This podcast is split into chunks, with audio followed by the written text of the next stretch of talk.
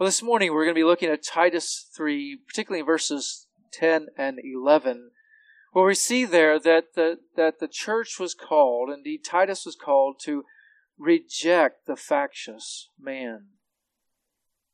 In the 1990s, Gary Ezzo developed and wrote several books and resources to help parents raise their children. If you're old enough to remember some of those, you might be familiar with some of the titles.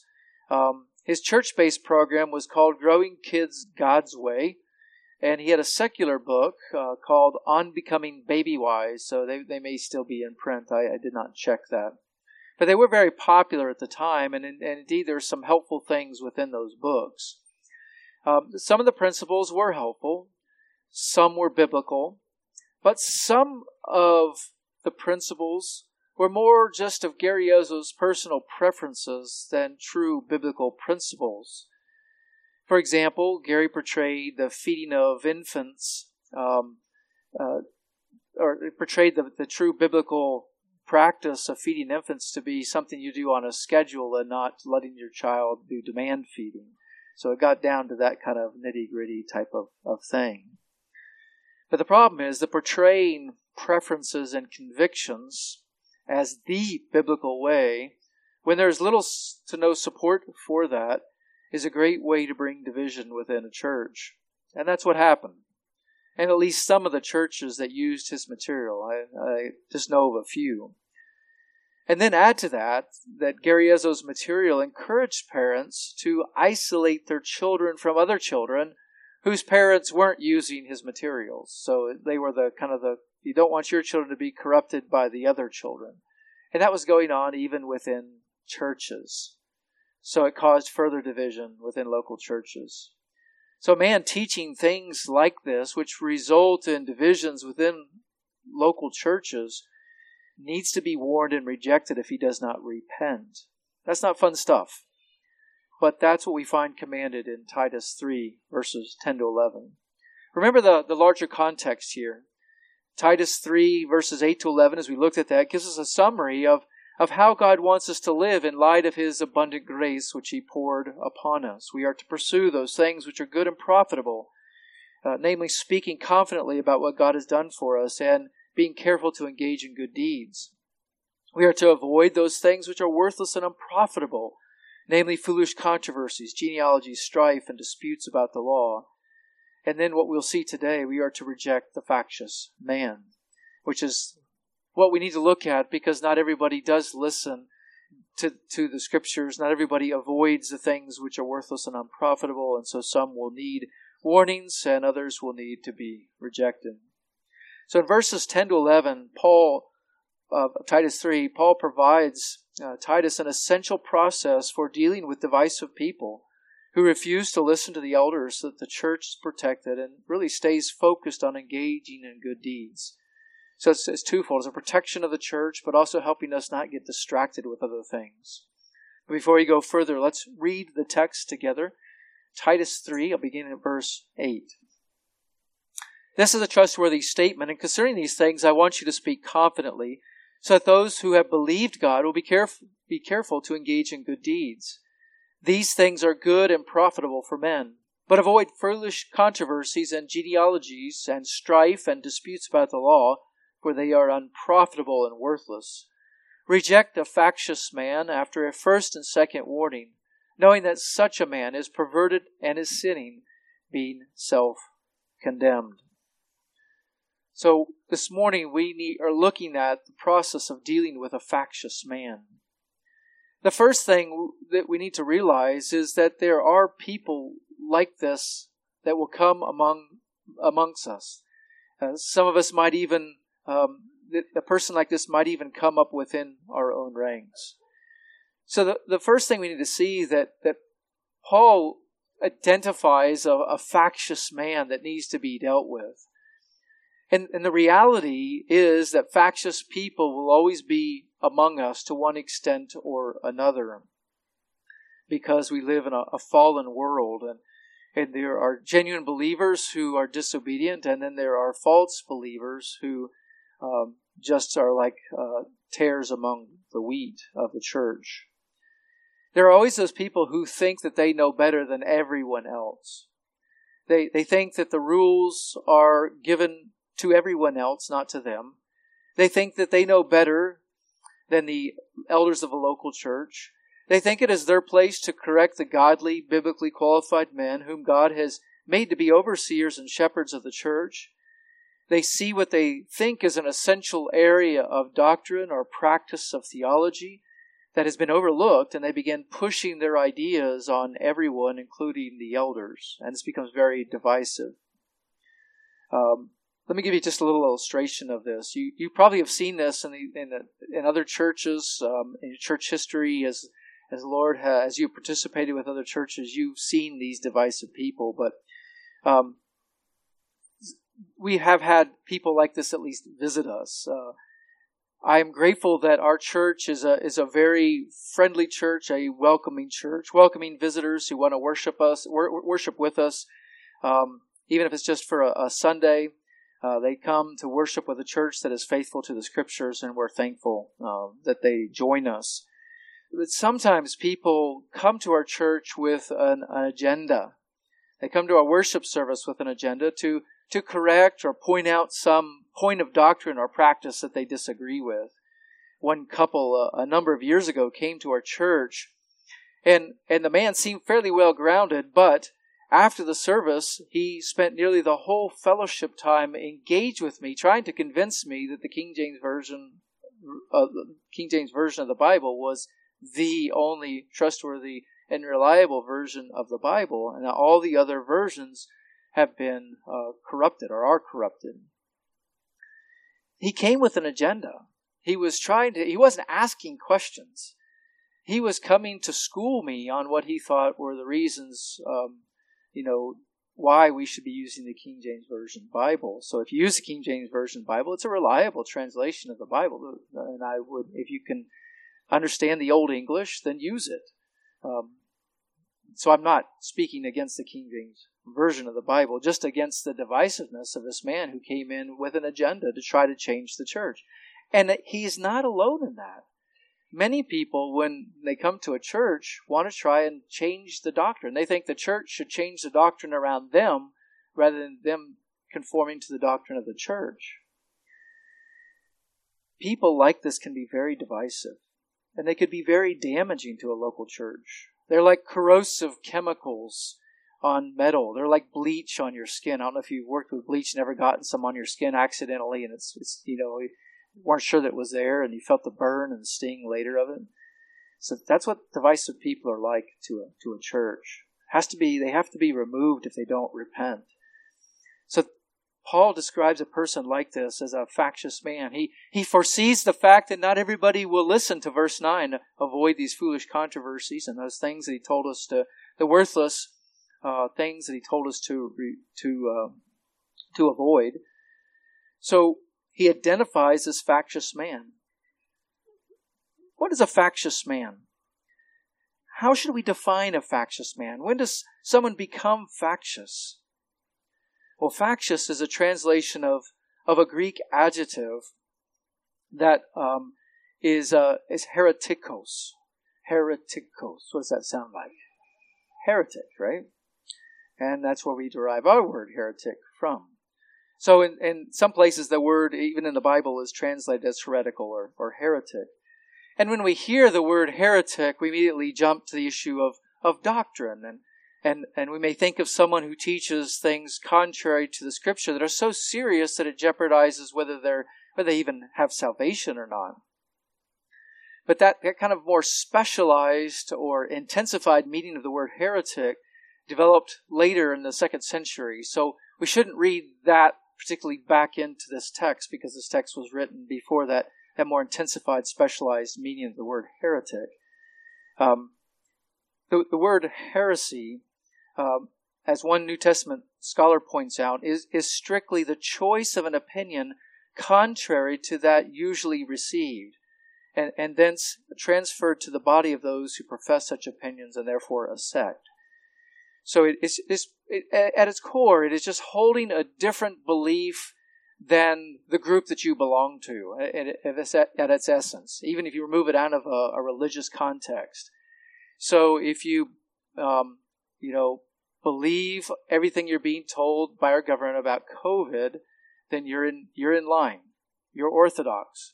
But if you don't believe what our government is telling you about COVID, then you are a heretic, right? So that's how the word is used in a more generic standpoint, not just in a religious standpoint, because you're outside the bounds of what they define as the norm.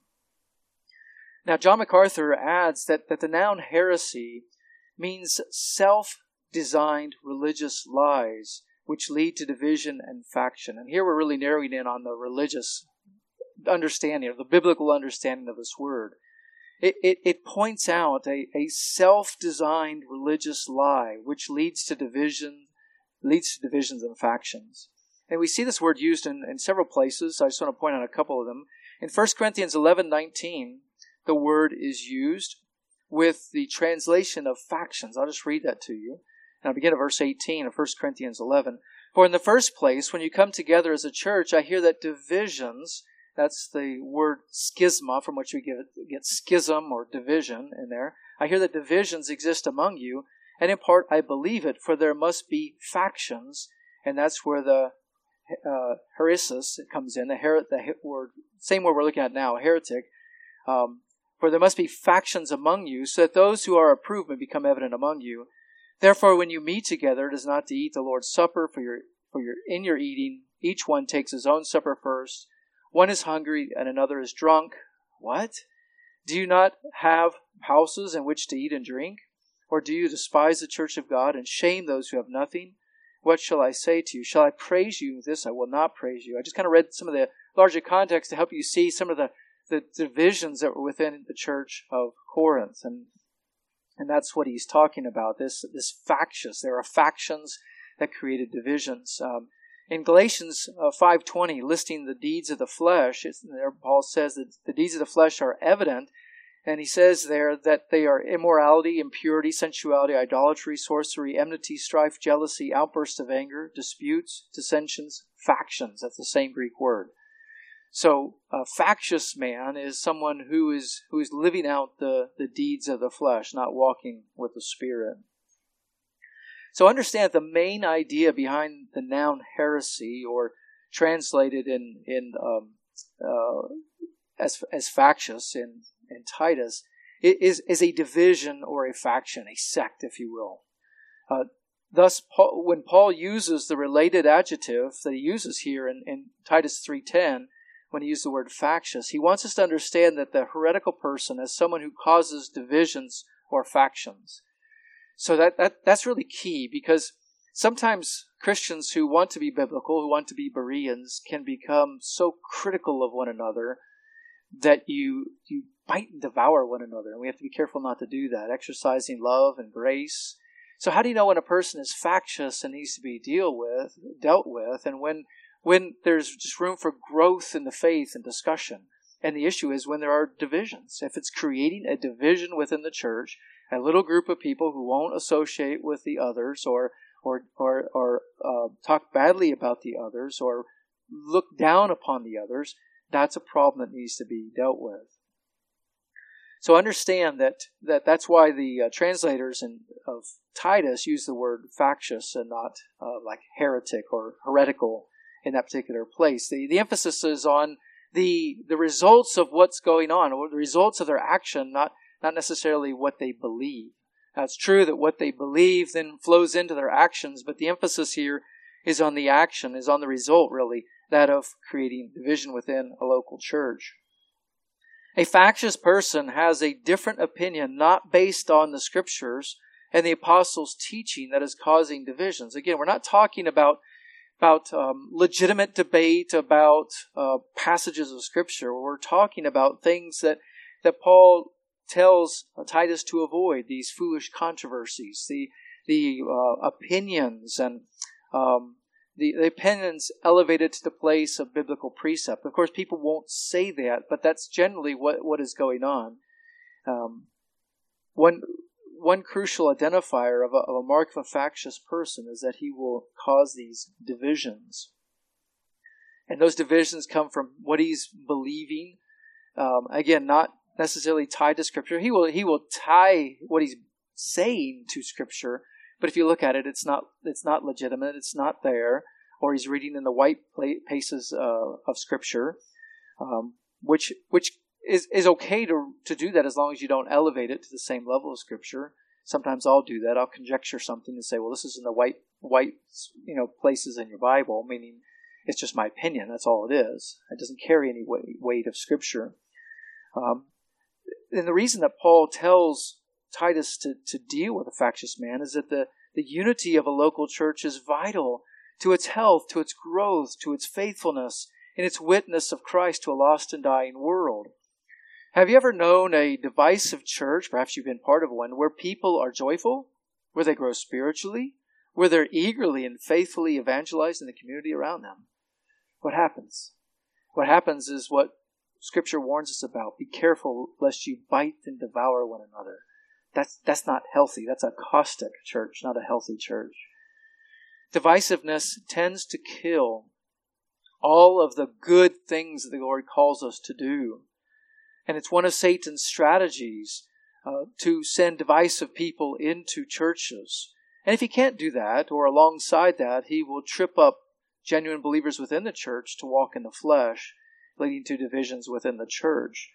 So we get a glimpse of the destructive and devastating impact of these factious men in Titus 1:11, where there we're told that they must be silenced because they are upsetting whole families, teaching things they should not teach for the sake of sordid gain. So they were really just ripping apart families. The division was even at the family level, and if it's at the family level, for sure it was at the church level as well. As we'll see in a moment, the divisive person is choosing to be factious. This isn't something accidental. D. Edmund Hebert notes that the word factious essentially characterizes what is a self-chosen opinion or viewpoint because of their insistence on their opinions devoid of a true scriptural basis. The dissidents stir up divisions. It's a self-chosen point of view that they're choosing to stick to and thus causes divisions. To emphasize the self-chosen path of the factious man, listen to how another commentator explains this, how he describes a factious man. He said, the factious man is an opinionative propagandist who promotes dissension by his pertinacity. A lot of words there. But I thought it was good. He's an opinionated propagandist that's tenaciously holding to his own opinion as if it were Scripture. And the factious man is so tenacious about his opinions that he only thinks of promoting himself and his opinions. He doesn't think about others. He certainly doesn't think about the health and growth of the church. John MacArthur warns that the factious person will not submit to the word or to godly leaders in the church. He is a law to himself and has no concern for spiritual truth or unity. Factious people will sooner or later show up in every church. It's not a matter of if, but when. And the church elders need to be on guard for factious people and to stand guard diligently and lovingly as shepherds. So when a factious person is identified, what does Paul tell Titus to do? Well, first, the factious man must be warned. The factious man must be warned. Paul instructs Titus to give the factious man a warning. And when a factious man's identified, he must be warned. This means Titus must give the man a admonition. I'm using factious man just to use biblical terminology, but it could be a factious woman as well. So we're just picking on the guys today, but understand that it applies to women as well, right? So Titus is to give the man an admonition to turn around, to change the course of action, or to change what he believes, to turn away from the unhealthy belief to a healthy belief. The word warning that is used here is a translation of a Greek noun, nuthesa, common in biblical counseling training. It conveys the idea of counseling that addresses the mind. Right? So Paul uses the verb form of this in Colossians 1:28 and 3:16. I'm going to read those to help us understand the instructive nature of the warning that that Titus is called to do.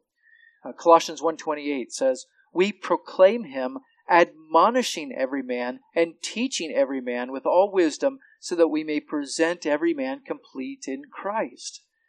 Colossians 3:16 says, "Let the word of Christ richly dwell within you, with all wisdom, teaching and admonishing one another with psalms, hymns, and spiritual songs, singing with thankfulness in your hearts to God." In both those texts, the verb form of this word warn is the word admonish. And then Paul uses the noun form in 1 Corinthians 10:11 and Ephesians 6:4. I'll just read those to you as well. Actually, turn to 1 Corinthians 10. Probably helpful if you see this. 1 Corinthians 10. And I particularly want you to pay attention to verse 11, but I'm going to begin reading at verse 16. 16. Verse. I'm not going to read backwards. Reading at verse 6. 1 Corinthians 10, verse 6. "Now these things happened as examples for us, so that we would not crave evil things as they also craved. Do not be idolaters, as some of them were. As it is written, the people sat down to eat and drink and stood up to play. Nor let us act immorally, as some of them did, and 23,000 fell in one day. Nor let us try the Lord, as some of them did, and were destroyed by the serpents. Nor grumble, as some of them did, and were destroyed by the destroyer.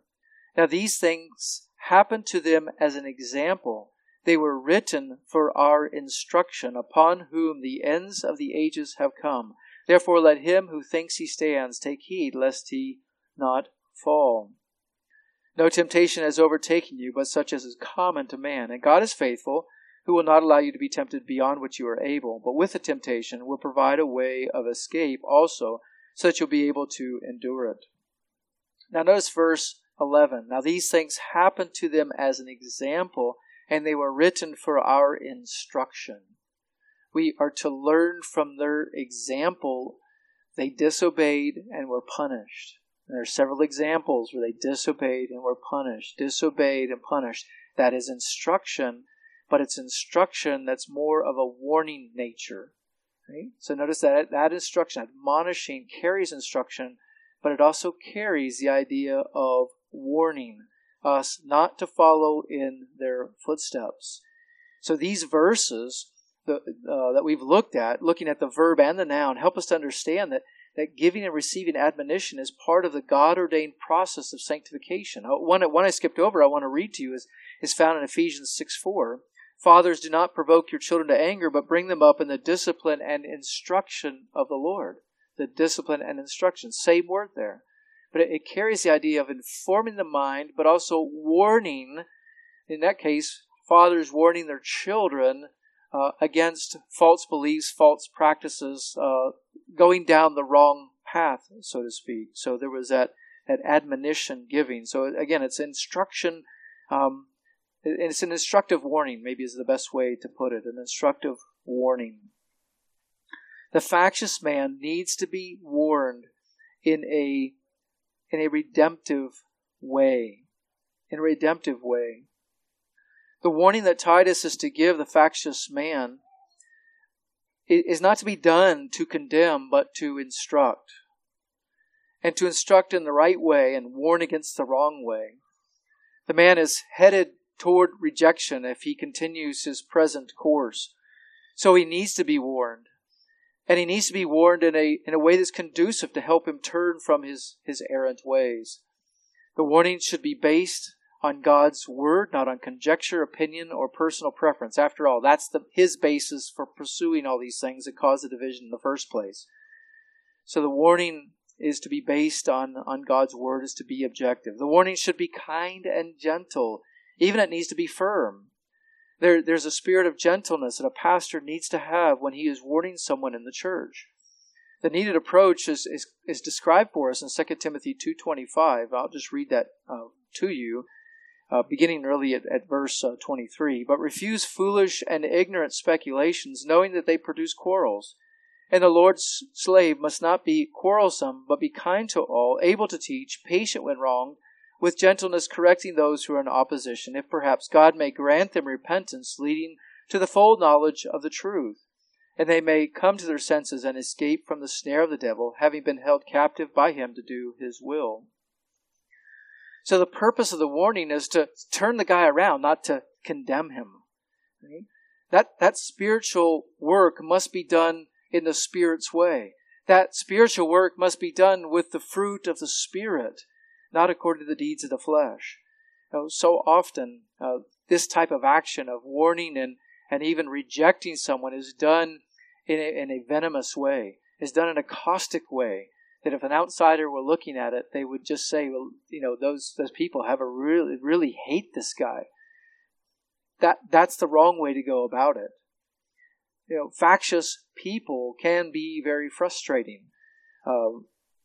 The ire of a shepherd can easily be raised far too quickly if he's not proceeding carefully with prayer and dependence upon God and walking according to the Spirit. But what I'm talking about is really just the idea of how you even correct your own children.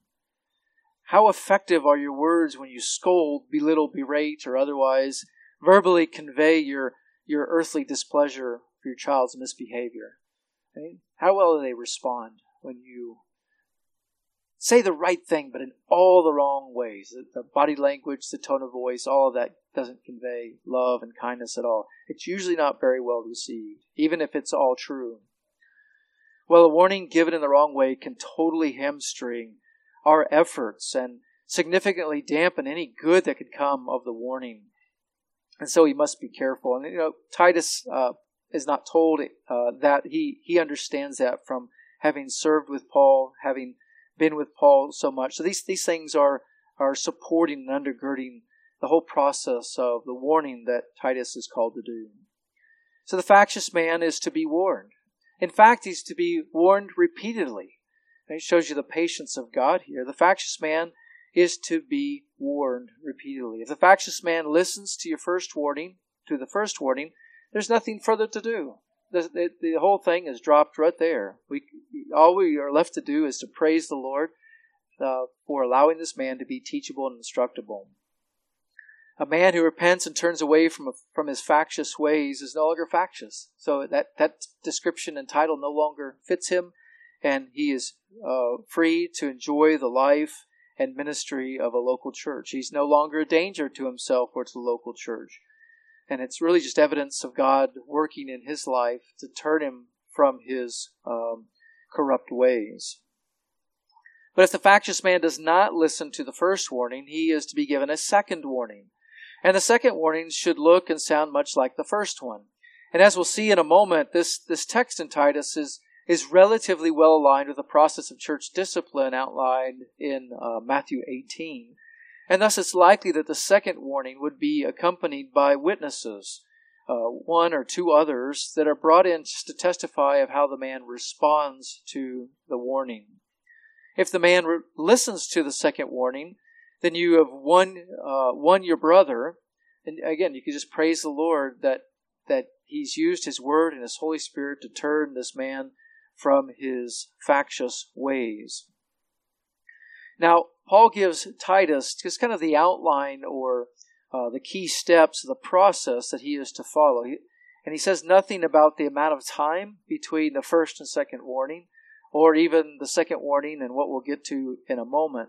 The timing for that is left to Titus's discretion, to the discretion of the elders of a local church.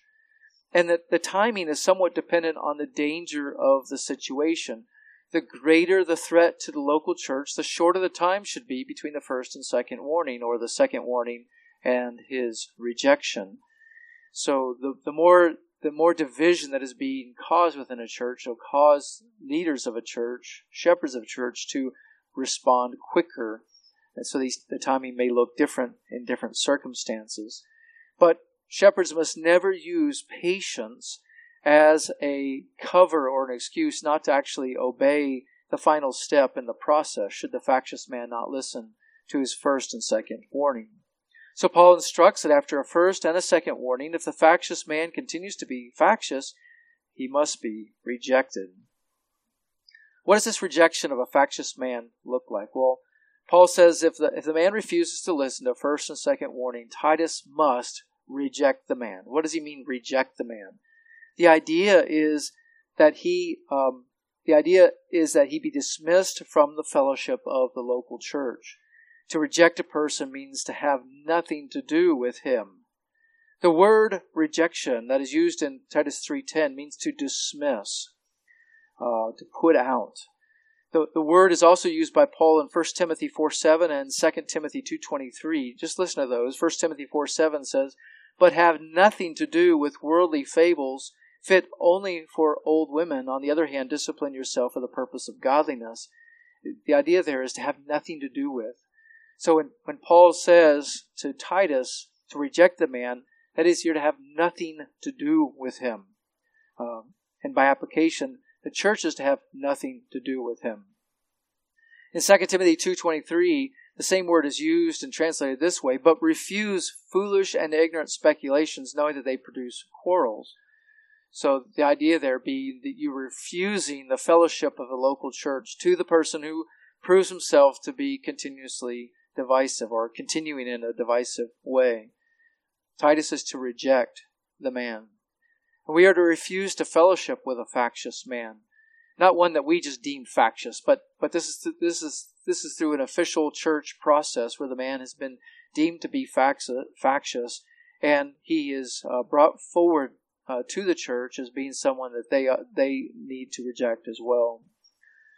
Even in this step, we need to do it with an attempt to be redemptive. I mean, that's the whole process here. One of the main purposes of church discipline is to be redemptive. We are to do this soberly, prayerfully, kindly, and lovingly. We must continue to exhibit all the fruits of the Spirit, even when rejecting a factious man.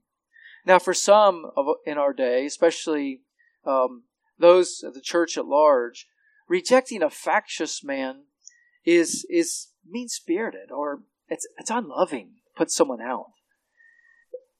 And if we rejected the man based on our own opinions, I'd have to agree with that assessment. You know, if it's just our own opinions that put him out, yeah, that would be mean.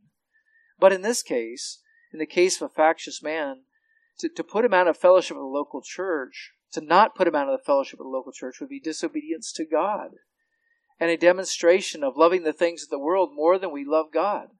That's what it comes down to. Will we love the world or will we love God? And you cannot say that you love God if you aren't obedient to His Word. Now, none of us are obedient perfectly, so we're not talking about it. We're talking about the trajectory of our lives, but there are far too many churches who refuse to obey the Word of God because they're so concerned about what other people might think about them. Now, listen to how one commentator explains the connection between truth and love that we need to have in this whole process. He says, "We cannot deny the ultimate need to defend church members and doctrine from perhaps well-meaning and earnest but sadly mistaken challengers to dominical, that is, the Lord, and apostolic teaching. For this protection, strong measures can be required, which can always be interpreted as draconian by those who side with the divisive or by outside observers who do not identify with the zeal for truth reflected in canonical writings and shared by apostolic leaders commissioned by Jesus. Without that truth, the love that is the highest goal of Christian expression cannot flourish either." So, for the sake of love, we can't abandon truth. And for the sake of truth, we can't abandon love. We must have both of these through this whole process. As I mentioned earlier, these instructions that we find in Titus generally follow the instructions for church discipline that we find in Matthew 18. So I'll have you turn to that just so you can follow along with me. Matthew 18, and beginning at verse 15. Let me just read that text for us. "If your brother sins, go and show him his fault in private. If he listens to you, you have won your brother. But if he does not listen to you, take one or two more with you, so that by the mouth of two or three witnesses every fact may be confirmed. If he refuses to listen to them, tell it to the church. And if he refuses to listen even to the church, let him be to you as a Gentile and a tax collector. Truly, I say to you, whatever you bind on earth shall have been bound in heaven. Whatever you loose on earth shall have been loosed in heaven. Again, I say to you that if two of you agree on earth about anything that they may ask, it shall be done for them by my Father who is in heaven. For where two or three have gathered together in my name, there I am in their midst. The last section is not about prayer. It's in the context of church discipline.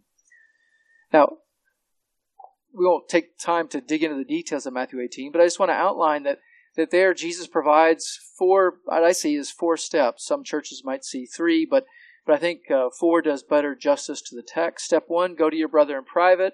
If you see your brother sinning, go to him in private. If he listens to you, you've won your brother.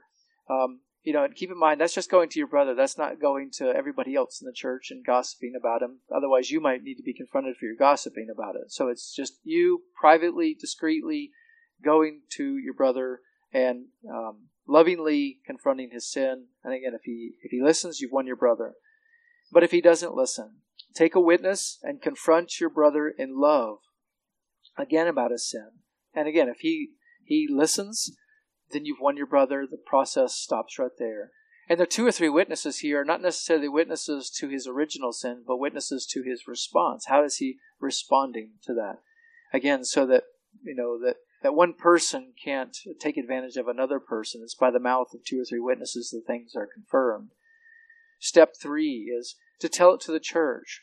What's going on at this stage? Well, at this juncture of the process, the whole church is being called to call this man to repentance. So before it was one person. Second step, one person with a couple witnesses. Third step, the whole church. The whole church is being called. The person isn't disfellowshipped, but he's being called to repentance. He's being called to turn from his sin in order that he might honor the Lord and be restored to full fellowship. Step four, if he refuses to listen, put him out of the church.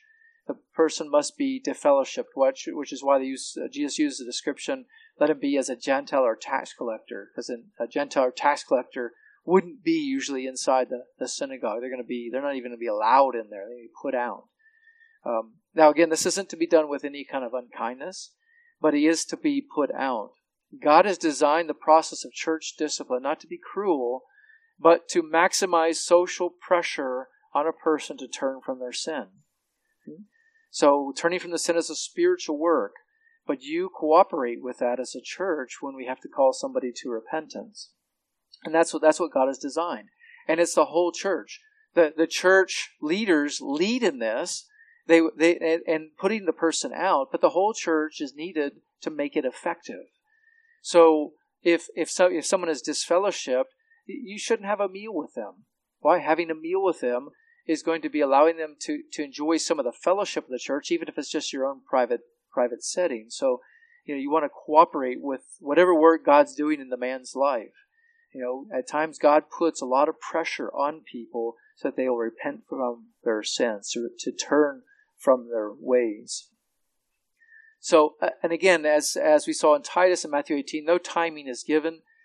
These things cannot be rushed, and particularly within a case or sin that's not necessarily divisive to the church. As long as it's being dealt with, the elders are dealing with it, it can progress at whatever pace is needed. We need to exercise lots of patience, and even sometimes just going to people again and again and getting multiple people to go to them. But it does need to be dealt with eventually. If the person doesn't respond, they need to be put out. Now, notice that these instructions in Titus chapter 3 that are given to Titus are really to be led by church leadership. So whether we're talking about Matthew 18 or we're talking about the instructions in Titus, this isn't something that each one of you can carry out on each other, right?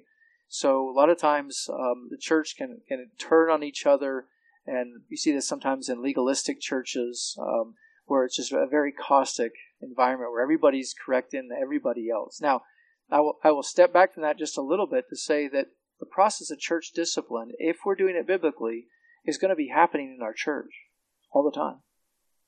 And you say, what? Yeah, that first step. None of us are perfect, and we all need each other.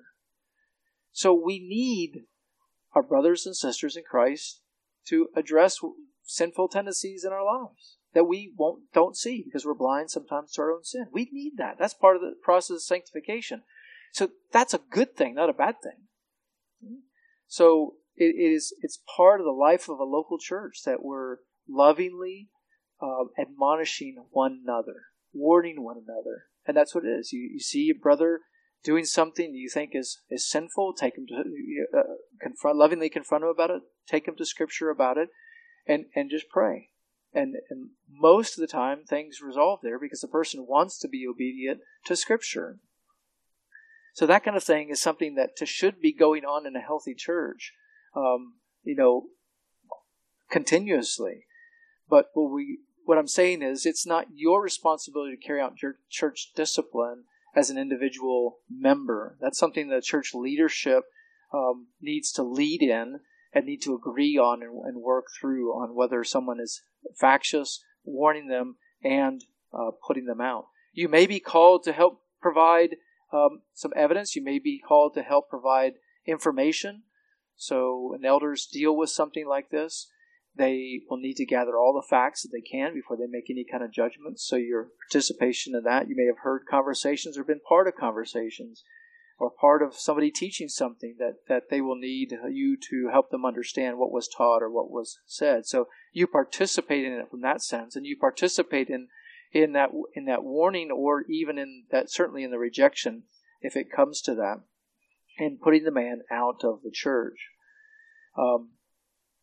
So elders need the support of the entire church through this process. It's not an easy process or a fun process, but if we love our Lord, it's a process that we must do. And I would say, as a shepherd, if I love you, if I love the church, and I do, it's a process I have to do because it's a protective process, and it's a redemptive process for the one in sin. As I've told some of you, and I'll just make mention of again, if I were to fall in sin, I wouldn't want you to ignore that fact. Ignoring that fact would mean you don't love me.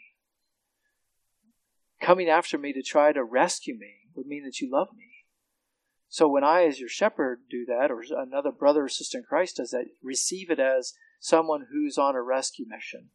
Now, lots of times we don't see our own sin, or we become defensive, and we have to guard against those things. But that's the emphasis on this is redemptive. It's to care for that person, to try to draw them back to be obedient to the Scriptures and to love our Lord. The fact that many, if not the majority of churches today, do not practice the very church discipline the Lord Jesus commands of His church are condemning judgments against them. I mean, just think about that. I mean, I didn't even see church discipline or hear it talked about until I went to seminary and was part of Grace Community Church out where John MacArthur is pastor. Was that because our churches were holier, more righteous, don't have sin, don't have stubborn sinners? No. It's because the churches are unwilling to follow this process. And lots of times what ends up happening is the pastor is unwilling to deal with it, so he just sends people to counseling. Okay? So I go to see some so-called biblical counselor, or Christian counselor, and the pastor is glad to have that burden off his back, and he just moves on with his regular ministry, and life goes on, and everybody knows there's sin within the church, but it just kind of is the white elephant in the room that nobody talks about. That doesn't honor God at all. If we want to honor God, and we do, we must be a church that is willing to obey our Lord in the process of church discipline, to warn and to put out, even to reject the factious man, if that's what it comes to. So remember that Paul, moved by the Holy Spirit, is writing Titus. So go back to Titus, and we're almost done, but not yet with... what we need to see from Titus 3. We need to particularly look at verse 11. Paul, and again, he was moved by the Holy Spirit when he wrote this, provides a kind of a counterbalance to the argument that rejection of the factious man is unjustified. You know, someone in our day and age might say, well, that's just unkind, it's unjustified. But in verse 11, Paul provides us with 3 reasons why the man's rejection is just. why the church is right for putting the man out of the church. That is, a factious man warrants being rejected. Remember the goals for church discipline, which Paul doesn't deal with at all in this context because Titus would have already understood this. The goals for church discipline, very briefly, are just to rescue and restore the sinning member, or in this case, the factious brother.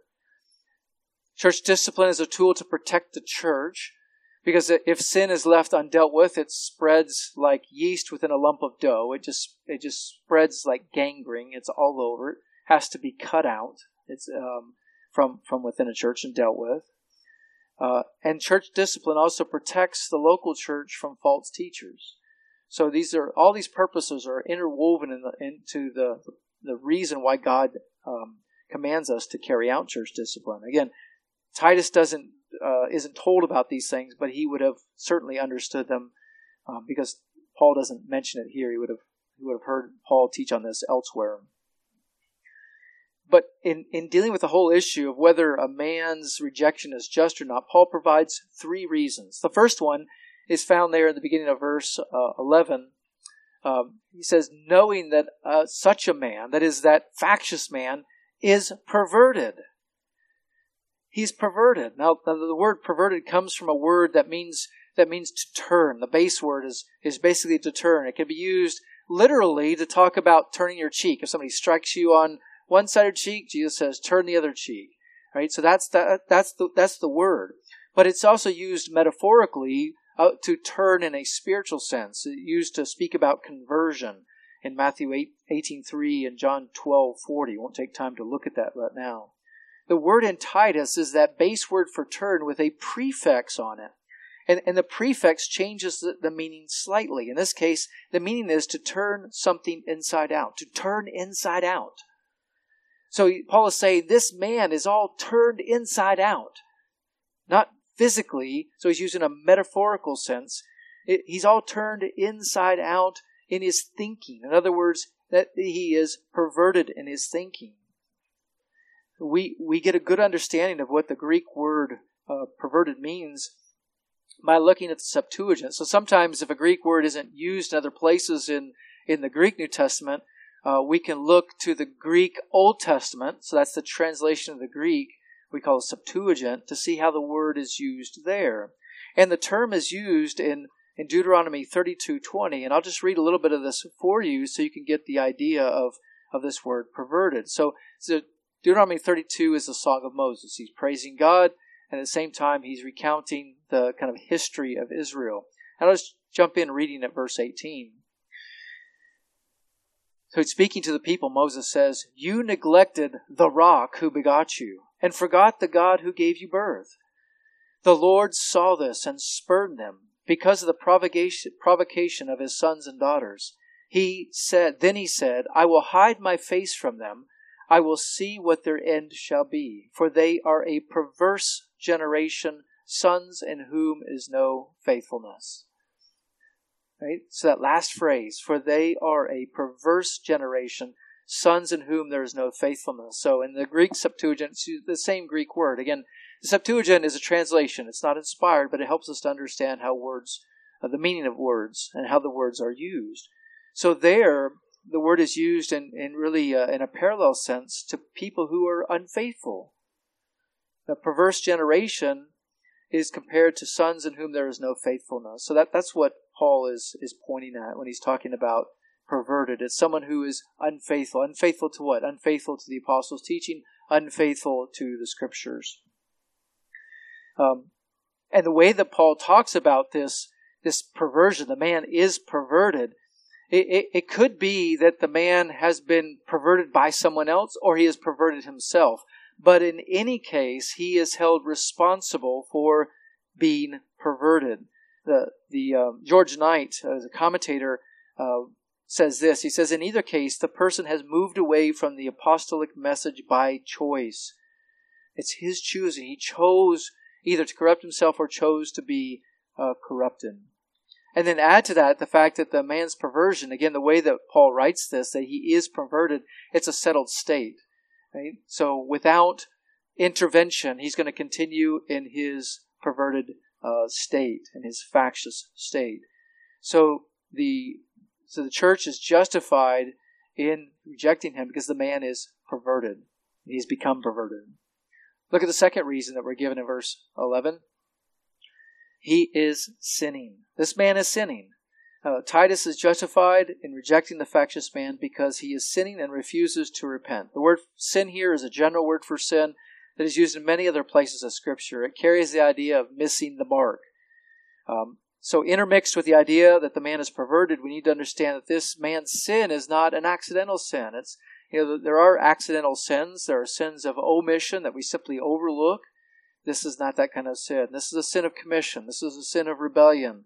The man knows what he is doing. The man knows that he is to submit to his elders. The man knows that he is not to cause division within a church.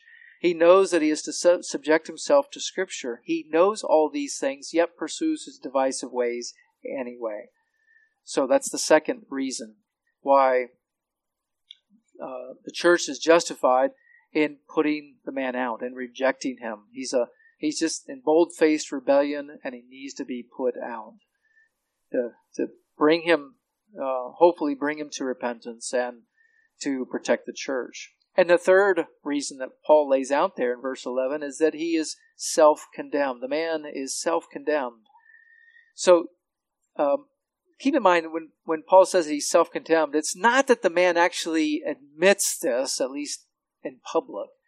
Paul is envisioning the bar of God's justice, and before God, the man would say, yeah, I did all those things. Remember that no one's going to stand before God and give any kind of justification for why they did things. They're just going to, before his judgment, if they're not forgiven in Christ, they're just going to have to say, yeah, I'm guilty of all those things. And if they're in Christ, they'll say, yeah, I'm guilty, but Christ paid the price. But in any case, Paul's point is the man is self-condemned. He may vigorously defend the rightness of what he is doing. He might defend his actions, but if he has any level of objectivity, he would admit that he is getting what he deserves. So this is really the principle of reaping what you sow. It's found throughout the Scriptures. The factious man has thus far disregarded two warnings and thus brings judgment upon himself for his actions. Right? So he is reaping what he has sown. So what the man is doing is just disregarding all the warning signs and proceeding in the course of life that is very dangerous to him, to the church, and so he needs to be put out. And hence he's reaping what he sowed. So just off the square, just south of the square, I was driving the other day down 3, and on the right side, there's one of those older buildings, multi-story, that has tape all around it, and this big pink sign on it, and they've condemned it. It's an unsafe building. So just think about that building and think about someone who might be walking by and decide, I think I'd like to see the inside of that building. So they walk past the bright tape that says condemned to stay out, and then they have to walk by the bright pink. I mean, it's bright fluorescent pink that says this building's been condemned. They have to go by that too, and assuming they could get in. But as they began to walk up the steps, suppose those steps were just decrepit. And as he got up about halfway the flight of steps, the whole staircase came down under his weight. What would you say to him? Dummy? Didn't you see the signs? That's what Titus is being told by Paul. That's what self-condemned means. It's like, you were warned. In fact, you were warned twice. And generally, it's not, there's 2 warnings mentioned, but generally in the grace of God, the guy has more warnings than that. But it's like, you're just self-condemned. You did this to yourself. The church must put you out, and it's the church that's putting you out, but you brought them to this place where they had to deal with it. So that's what Paul is saying. So I understand that this isn't an easy process. But the man has brought it completely upon himself. We need, as a church, to be loving and kind, to adhere to the truth, but also be full of grace. protect the church, protecting the unity of the church. We need to ask God to help us not be a divisive person. Very easy, because of sin, very easy to do that. Putting our own opinions on the same level of Scripture, or our preferences, or even our convictions. I've seen people's convictions cause division within a church. You're convicted about how you need to apply a certain passage, and if everybody doesn't have your same conviction, you kind of look down upon them or see them as a sub-tier Christian compared to you. So there's dangers that we need to be aware of. But guarding ourselves from becoming factious people and guarding the flock from that. Lessons here for us. Be teachable. Be instructable. Someone points something out, they might be right, they might not be right. But just receive it with humility and take it to the Lord. A good way to respond that MacArthur has always, I've heard him say multiple times, and he counseled men in training for ministry to do it. When someone criticizes you, you just say, thank you, and would you please pray for me? Humbly receive it. It's not a time for self-defense. That's what you want to do. In your flesh, you want to give a defense for yourself, but it's not wise. Just receive it, listen, take it to the Lord in prayer, and see what's accurate. The rest of the story of Gary Ezzo isn't pretty. When concerns and warnings were given to him by the church he was in at the time, which was Grace Community Church, out in California, he left to go to another, rather than stay where elders who loved him and cared for him could help sharpen his thinking and help him turn from things that he was teaching that were causing division within the church. He chose to walk away. And he went to another church and did the same thing. And that second church ended up going through the entire process of church discipline with him. Before they could complete the process, Gary left to go elsewhere and cause divisions there. We can't control the factious man and where he goes, but we must certainly warn and reject him so long as he is in our church.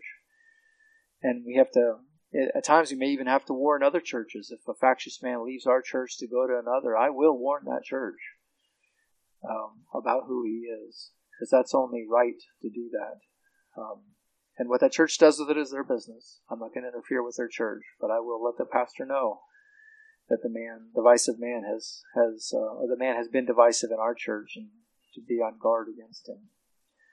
But we do all this to honor our Lord, to protect the church, and to protect it from sin, and to protect from false teachers. And again, this isn't fun to do, but it's what our Lord calls us to do. And it helps us to stay focused on the things we are supposed to be doing, the things which are good and profitable, which is to be careful to be engaged in good deeds, the thing that God wants us to do. And I would even say that the good deed, when those factious people come, a good deed is dealing with them in a way that honors the Lord. And that becomes one of the good deeds that he calls us to do. Well, let's pray together. Our Lord, we are so thankful that you rescue the divisive, that you rescue the factious. Because at one point, that really describes all of us. We were all rebellious against you, in a divided state of mind against you, wanting to go our own way. And yet, in your steadfast love, you reached down to us to help us understand the gospel, to help us understand that Christ died for us even while we were yet enemies of the cross, while we were sinners, helpless. Oh God, help us to live our lives in light of that, in obedience to you and for your glory. And Lord, when that time comes, when a factious person is identified or within our midst, help us to warn them in a way that's just full of the fruits of the Spirit, that is done lovingly, yet firmly, but in a way that is redemptive. And if we have to put the person out, help us also to do that in a redemptive way where you're glorified, and if a casual witness or third party were witnessing all the events, that they would judge that justice has been done, that God has been honored. Or just work in our lives to draw us to yourself, knowing you in better and closer ways. In the name of Jesus we pray. Amen. Thanks for listening to the pulpit ministry of Medina Bible Church in Medina, Ohio. You can find church information, a complete sermon library, and other helpful materials at medinabible.org. This message is copyrighted by Medina Bible Church. All rights reserved.